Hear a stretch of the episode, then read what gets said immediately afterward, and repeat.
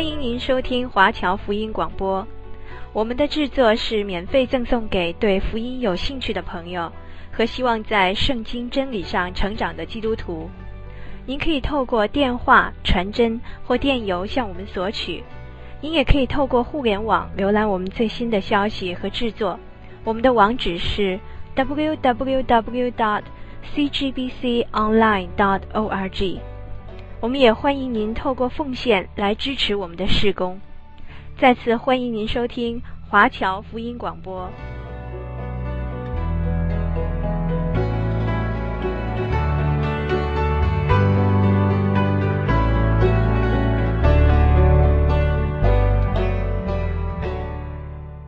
我们要来看马太福音第十五章七到十一节。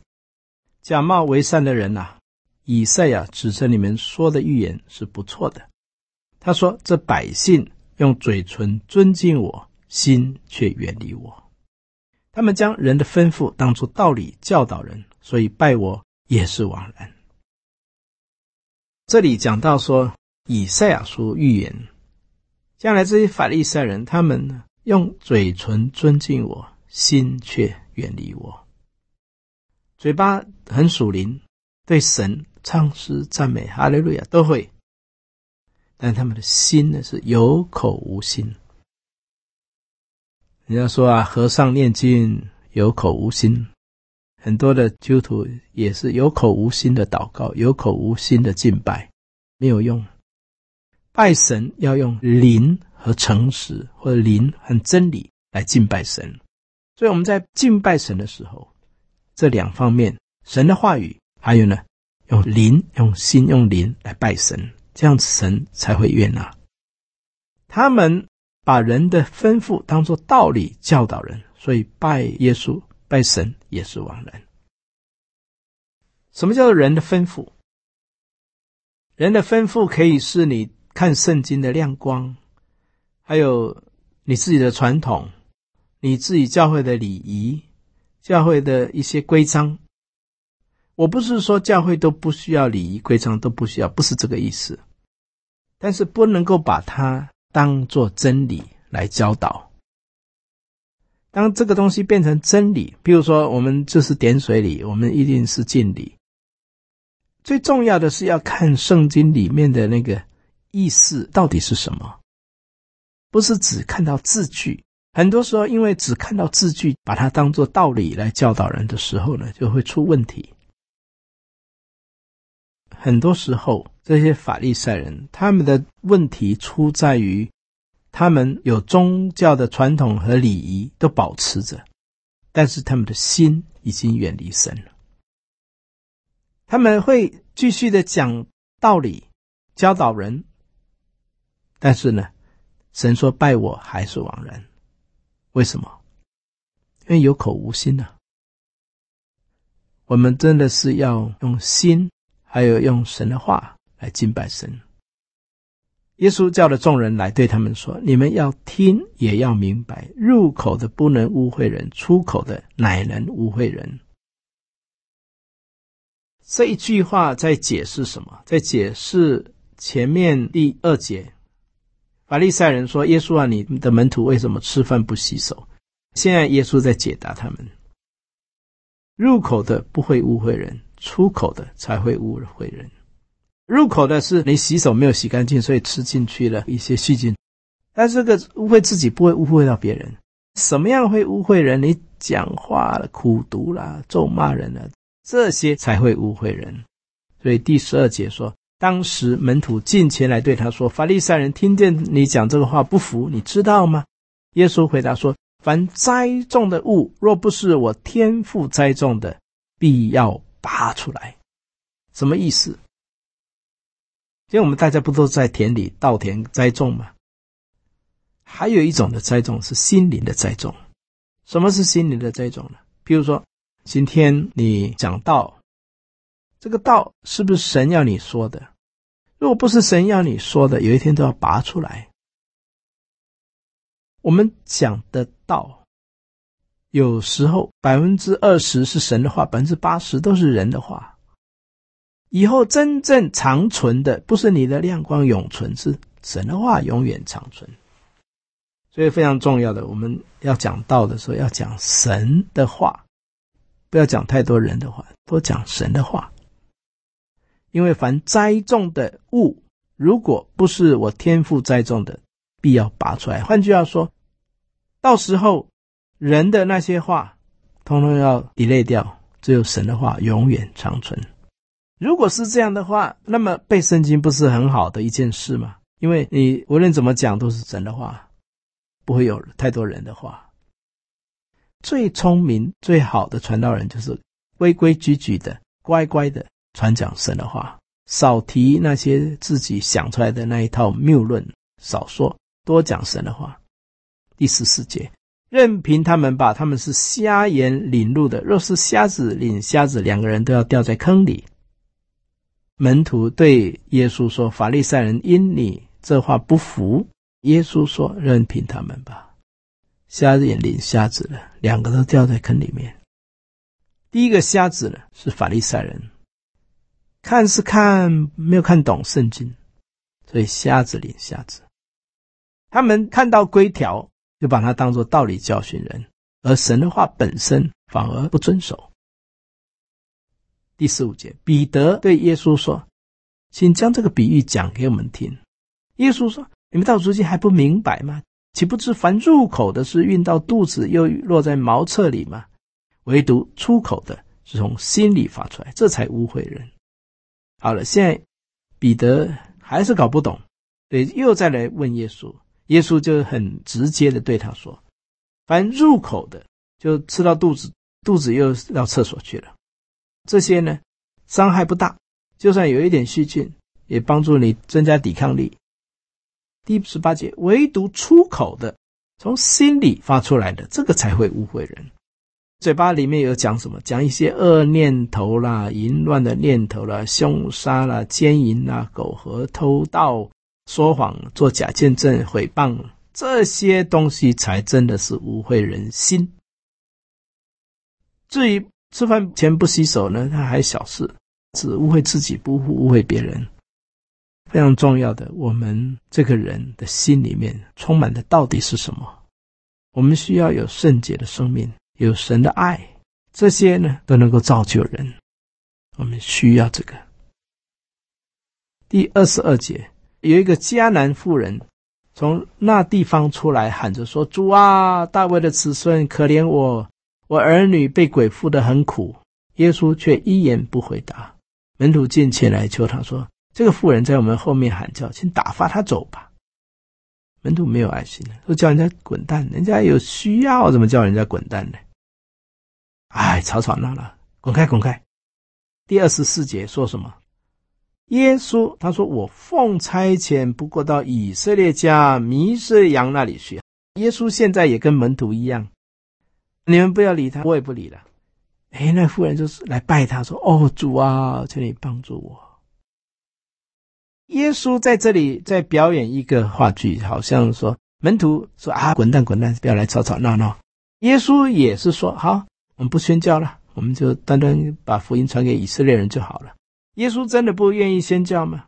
他非常注重宣教，非常注重他的救恩是给外邦的，哪里不注重宣教？耶稣真的不理会这个姐妹吗？这个妇人吗？他非常爱她，那他为什么故意说？哎呀，我封差遣是要到以色列家，不到外邦人当中。你这个外邦妇人，迦南地来的，回去吧，与我无关。其实是耶稣表演一个剧，就是把这些门徒的心胸的狭窄表演给他们自己看。你们就是这样，只顾自己，不顾别人，自私自利。他就表演给这些门徒看。先讲到这里。接下去下一段再讲。接下来第二十五节到二十八节，那个妇人就来拜耶稣说：“主啊，求你帮助我。”耶稣回答说：“不好拿儿女的饼丢给狗吃。”这好像有一种凌辱的味道。为什么耶稣要讲这种话？好像看不起他。我们知道诗篇写着说：“慈爱的人，你以慈爱待他；弯曲的人，你以弯曲待他。”清洁的人，你以清洁待他；诡诈的人，神用弯曲对待他。我们不知道这个妇人过去她的品格到底是怎样。也许这个人过去很骄傲，现在耶稣就好像以这个来磨他，磨他的骄傲，看他肯不肯谦卑下来。结果呢，那个妇人就回答说：“不错，狗也吃他主人桌子上掉下来的碎渣儿。”所以我们看到这个妇人现在很谦卑，谦卑到没有关系，我做狗也可以。啊，为什么耶稣会讲“狗”这个字呢？因为哈，以色列人认为他们是神的选民，有君尊的祭司。至于那些外邦人，通通是狗、猪，都是脏的、污秽的。只有神的子民是神圣崇高的。耶稣仿佛跟这些犹太人、这些心胸狭窄的，好像站在一边。其实呢，他是在考验这个妇人，好像耶稣只顾自己的民族，不顾外邦人。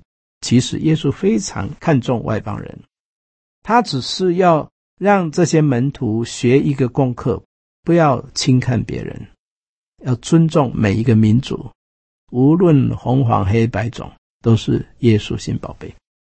耶稣说：“夫人，你的信心是大的，照你所要的，给你成全了吧。”从那个时候，他的女儿就好了。感谢主。有这么大的信心，让耶稣感到 surprise。照你所要的，给你成全。很多时候，我们信心不如外邦人，他们反而对主有更大的信心。第二十九节到三十一节，耶稣离开那地方，来到靠近加利利海边，就上山坐下。有许多人到他那里，带着瘸子、瞎子、哑巴。有残疾的和好些别的病人都放在耶稣脚前，耶稣就治好了他们。我们的主耶稣他是怜悯的神，甚至众人都稀奇，因为看见哑巴说话、残疾的痊愈、瘸子行走、瞎子看见，他们就归荣耀给以色列的神。感谢主，耶稣是有怜悯的。他常常到人们的苦难中，所以有人说苦难能够缩短人与神之间的距离。耶稣他就是专门去帮助那些苦难的百姓。耶稣没有立志做什么国王的角色，他就担任一个仆人的角色。他所帮助的都是那些最最最需要的人，他们来到耶稣面前，如果愿意被主用。我们就是愿意走到那一群需要蒙恩的人群当中。第十六章，法利赛人和撒都该人要来试探耶稣，就请他从天上显个神迹给他看。耶稣回答说：“天发红，你们就说天必要晴；早上天发红又发黑，你们就说今日必有风雨。你们知道分辨天上的气色。”倒不能分辨这时代的人机吗？这些法利赛人向主耶稣求神机，他们求神机的态度呢，是一种试探的方式。但是耶稣呢，他就回答他们说：“天发红，你们就说一定会有晴天；早上呢，天又红又黑啊，这样今天下雨。”就好像气象局一样，能够知道气候的变化。所以你们有这种智慧，能够分辨天上的气色，但是你们却不会分辨好与坏，属神的与属世的，你不懂得分开。所以，一个邪淫、邪恶、淫乱的世代，求神迹，除了约拿的神迹以外，再没有别的神迹给他们看。这个世代是淫乱的。一个淫乱邪恶的时代，怎么有资格、有权利要来看神迹呢？你不对付罪恶，只要看神迹，看了神迹，你会信吗？我们今天不是每天都活在神迹中吗？我现在能够活下去，不也是神迹吗？为什么一定要生大病，然后医好了才叫神迹呢？每天太阳从东边出来，这也是神迹呀。其实神迹是每天都有，不需要再求了。最主要要对付的是邪恶淫乱的罪恶，我们要在神面前对付。我们今天看不到神迹，是因为这些罪恶，使得我们见不到神的大作为。好像这些法利赛人杯子上面有罪恶遮盖了，所以呢，神的恩典进不去，除非把这个盖子拿开，这个活水就进去，罪恶出去，活水就进来；罪恶不出去，活水就进不来。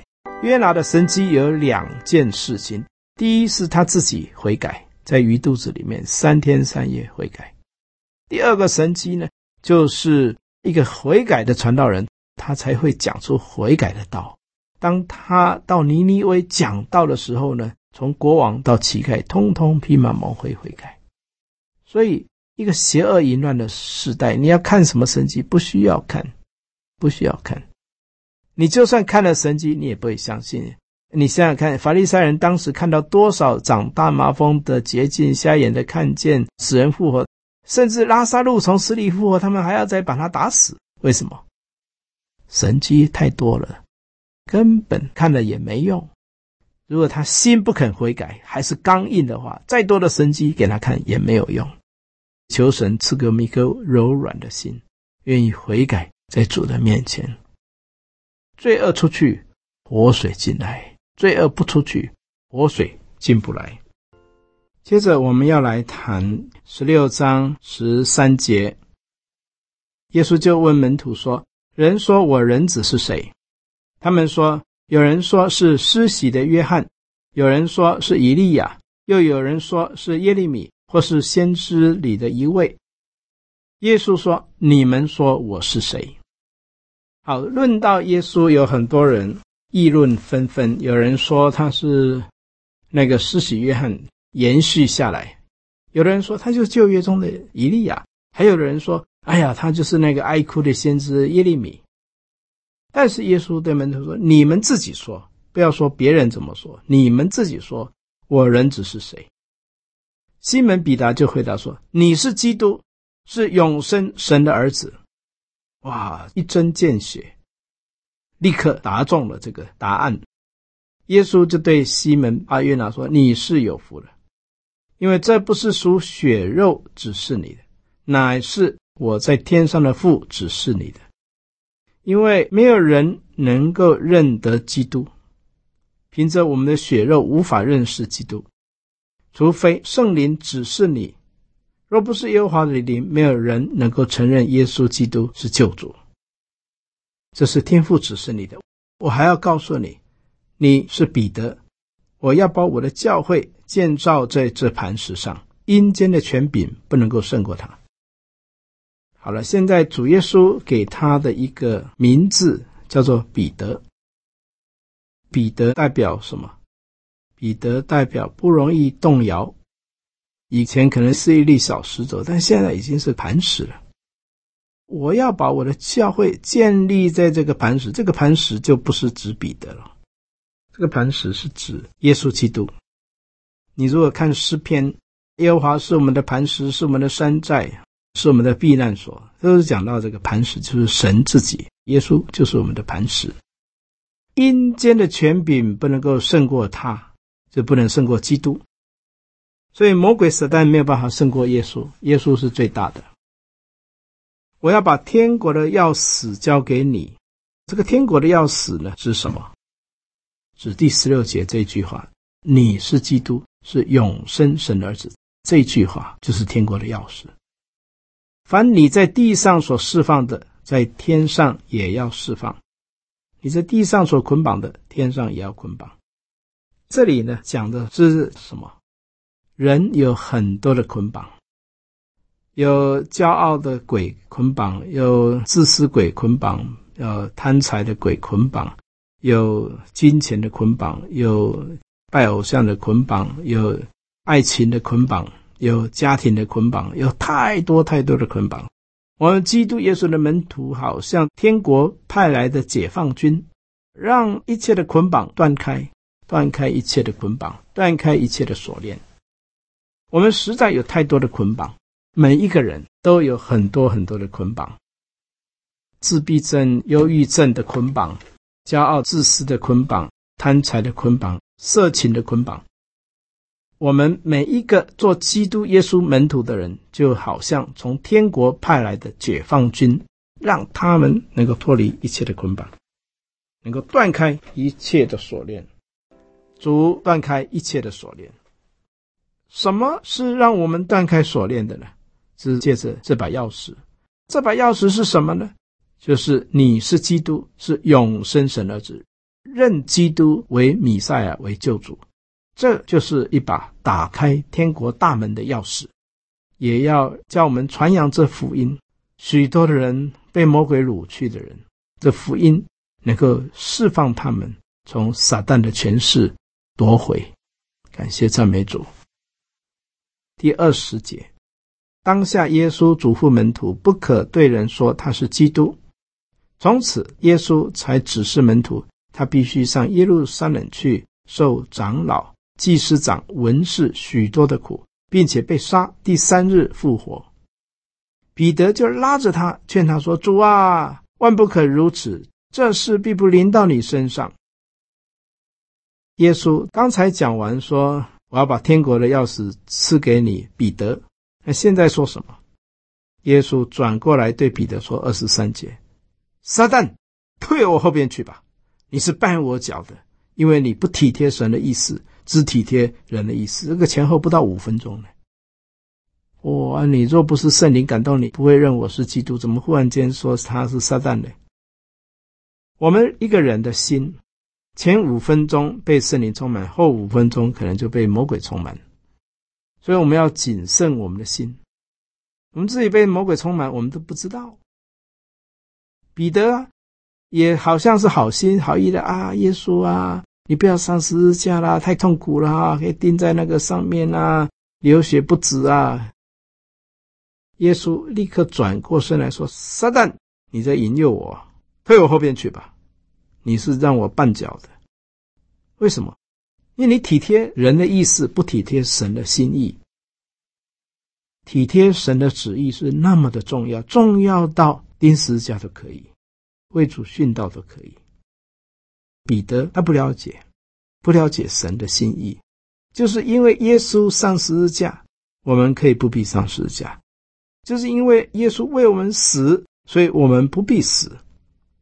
因着他的死，让我们得着生；因着耶稣舍命，就做所有人的赎价，就是所有一切信他之人都要得着救恩。这是神的智慧，神奇妙的恩典。临到我们这个不配的人身上，做主耶稣基督门徒的人，我们要体贴神的意思，不要体贴人的意思。人的意思有骄傲、有自满、有自义等等，但是没有体贴神的意思。如果以基督耶稣的心为心，再大的痛苦都能够忍受。所以求神给我们一颗顺服的心。因为知道神的道路高过人的道路，神的意念高过人的意念，我们应当顾念所不见的，所见的是暂时的，苦难也是暂时的，但是所不见的乃是永远的，那个荣耀的冠冕是永远的，那个将来天上的赏赐是永永远远的。感谢赞美主。接着我们要来谈第二十四节。马太福音第十六章的二十四节，这里说：“于是耶稣对门徒说，若有人要跟从我，就当舍己，背起他的十字架来跟从我。跟随主耶稣，第一就是要舍己。什么是舍己呢？就是把我这个老我撇下，钉死老我。这个老我常常会拦住我们走天路，所以我们要舍己。第二呢？”要背起他的十字架来跟从我。每一个人的十字架呢都不一样，你不可能背耶稣的十字架，耶稣的十字架太重了，世人担当不起。你也不是背你太太的十字架，也不是背你丈夫的十字架，你要背起你自己的十字架。我们的十字架是什么？我们的十字架呢，是神所为我们预备的环境，就是我们的十字架。这个环境可能就是你的家人反对你走天路，可能你的丈夫不要你走天路，你的太太不要你走奉献的道路，这些呢就是你的十字架。你不能够说我太太、我丈夫，我不管了，我自己去走了，我去走天路了，我不理他们了，不行了，因为他是你的亲人呐。你要活出见证来，感动你的家人，愿意让你来走天路，感动你的丈夫，愿意跟你一起走天路。这是我们的责任。第一，我们要把我们的老我钉死；第二，我们要背起十字架。十字架是神给的，所以我们要忍受十字架的苦难。耶稣因那摆在前面的喜乐，就轻看羞辱，忍受了十字架的苦难。这个羞辱是从魔鬼来的，你要耻笑他。这个羞辱呢，是魔鬼来的，我们要轻看，不要怕人的羞辱。但是呢，我们要忍受十字架的苦难。每一个人有每一个人不同的重担，有灵性好的担子重一些，灵性差的担子少一些。但是呢，都有十字架，我们要背起来，跟随主耶稣。跟随的对象是耶稣，背的十字架呢，就是那些拦阻我们的人，在一些家庭教会啦、地下教会。拦阻他们可能是那些秘密警察啦，或者回教国家啦，抓到基督徒就抓去砍头，那个就是他的十字架。我们要背起、担负起这个十字架来跟随耶稣，跟随的对象还是耶稣。第二十五节，因为凡要救自己生命的，必要上掉生命；凡为我为了耶稣上掉生命的，就要得着生命。什么意思呢？就是说，你越救自己，越自哀自怜的，反而上掉生命；越不肯牺牲自己呢，就反而会失去生命。凡是为了耶稣，为了抢救灵魂，牺牲了自己的生命呢，反而要得着永远的生命。我们命只有一条，我们要为主耶稣舍命，不要为自己。我们只有一条命，不要为了钱财。做魔鬼的奴隶，做钱财的奴隶，不需要。我们的命要放在基督耶稣身上，这个就是有价值的侍奉。第二十六节，人若赚得全世界，赔上自己的生命，有什么益处呢？我们多少时候把我们的生命用在赚钱？什么叫做生命？生命就是我们的光阴。有的人活到八十岁，有的活到一百岁，这一百岁就是他的光阴。这一百岁也就是他的生命，所以我们的生命用光阴造成。我们要把我们的这一百年的光阴用在哪里？用在房地产吗？用在股票吗？用在马门或者吃喝宴乐？还是要把我们的生命献给基督，作为抢救灵魂的？我们什么东西都不可能带到天堂。你有二十栋的房屋、房地产都不能带到天堂。你有。几亿的存款美金也不能够带到天堂，只有一样可以带到天堂了，那就是你所带领人信主、信耶稣，他们的灵魂得救，这些你可以把它带到天堂去，这就是你所结的果子。所以，我们今天基督徒，我们要为天国赚灵魂，不是赚这个世界的物质，要赚灵魂。这样就是为朋友舍命，为了抢救灵魂。牺牲自己的光阴在救人灵魂的事上。如果我们的光阴，我们的七十年，我们的一百岁，都用在抢救灵魂的事情上，我们就真的是赚很多灵魂。一条灵魂悔改，天上的天使都要歌颂赞美，何况我们救了千条灵魂，天上不知要为你多大的高兴。也只有你所拯救的灵魂可以带到天堂去。世界上。包括你自己的房屋都不能带到天堂，只有你所拯救的灵魂可以带到天堂去。第二十七节，人子在他的荣耀里，同着众使者降临，那个时候，他要照个人的行为报应个人。OK，OK，这里讲到说个人的行为，不要以为说我们基督徒因信称义就好了，不需要有好行为。没错，我们得救是因着信。不是靠着行为，是因信称义，对不对？但是呢，我们得赏赐是凭着我们的行为。将来审判的时候，人子要在他父的荣耀里同众使者降临的时候，那个时候他要照着我们个人的行为报应，获得荣耀的冠冕，获得比较小的冠冕，各都不一样。我们是因信称义，受审判的时候，那个奖赏就因着我们的行为，我们工作，我们所拯救的灵魂多少受到神的报应。什么是又忠心又良善的仆人？什么是又恶又懒的仆人？空手见耶稣，还是带了许多的灵魂见耶稣？第二十八节，我实在告诉你们，站在这里的有人在没尝死味以前，必看见人子降在他的国里。这什么意思呢？站在这里的门徒啦，还有信徒，有人，那有哪些人呢？还没有尝过死味，就看到人子。那就是他最爱的三个门徒彼得、雅各、约翰，他们登山变相。你知道他登山变相，这个耶稣不再是地上的耶稣，他忽然间变成荣光发亮，比太阳光更亮。耶稣的身体忽然整个人发亮，必看见人子降在他的国里。哇，那个时候何等荣光哇！因为太亮了，所以彼得、雅各、约翰他们都闭起眼睛。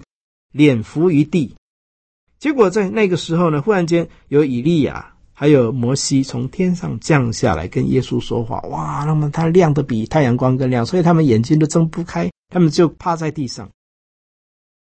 只有彼得说：“哦，主耶稣啊，我们在这里真好，我们来搭三座棚，一个为摩西，一个为以利亚，一个为主耶稣，搭三座棚在那里。但是哈、哦，你不能够把耶稣框住，用框框给他框住。”因为主耶稣，他还要回天家，我们必须要在今世就接受耶稣成为我们的救主。他让我们看到他的荣耀是恩典，因为隐藏的事只有归给属灵的人才有机会看到他的荣耀。感谢赞美主。接下来我们来看十七章，从二十四节说。到了加百农，有收丁税的人来见彼得，说：“你们的先生纳不纳丁税啊？”他进了屋子，耶稣先向彼得说：“西门，你的意思如何？世上的君王向谁征收关税、丁税？是向自己的儿子呢，是向外人呢？”彼得说：“是向外人。”耶稣说：“那既然这样的话，儿子，王的儿子就可以免税喽。”对不对？哪有王子要交税的？百姓要纳税给国王，王的儿子本身不必，但是恐怕触犯他们。所以你且到海边去钓鱼，先钓上来的鱼，嘴巴把它打开，就必得一块钱，可以去交你跟我的税银。这里在讲什么？在讲说啊，传道人到底要不要纳税？到底耶稣有没有需要纳税？耶稣是王子嘞，上帝的儿子，照理来说不必缴税。但是耶稣他谦卑，他来到人间呢，道成肉身就是来做人的。那人人都交税呢，他自己也交税。所以，我们做传道人，我们要跟这个世上的人要一样的守法，一样的守法。我们理当这样尽诸般的义。所以耶稣也纳税，门徒也纳税，可见他耶稣口袋空空的，连一块钱都没有。耶稣是万王之王，来到人间竟然一块钱都没有。他叫彼得把先钓上来鱼呢，把他嘴巴打开，里面就有一块钱可以去缴税。这个鱼呀、在罗马逼迫基督徒那个时候，基督徒遇见基督徒都不敢说到底你是不是基督徒。为了要知道对方是不是基督徒呢，他呢就用脚在这个沙土上呢画一只鱼。如果对方也在地上用脚画一只鱼啊，代表是基督徒。一知道对方是基督徒，他就拥抱对方，感谢主，我们都是主里的人。这是当时的地下教会，他们用鱼来做暗号，所以这个鱼也是代表基督徒。基督徒要缴税。耶稣从来都没有叫人去钓鱼，都是叫彼得、雅各、约翰去往右边撒网。这个撒网呢，是传福音给万民听；钓鱼呢是个人布道。耶稣多半的时间都是向许多人传福音。那偶尔呢来一个个人布道，像尼哥底母也是属于个人布道。Amen。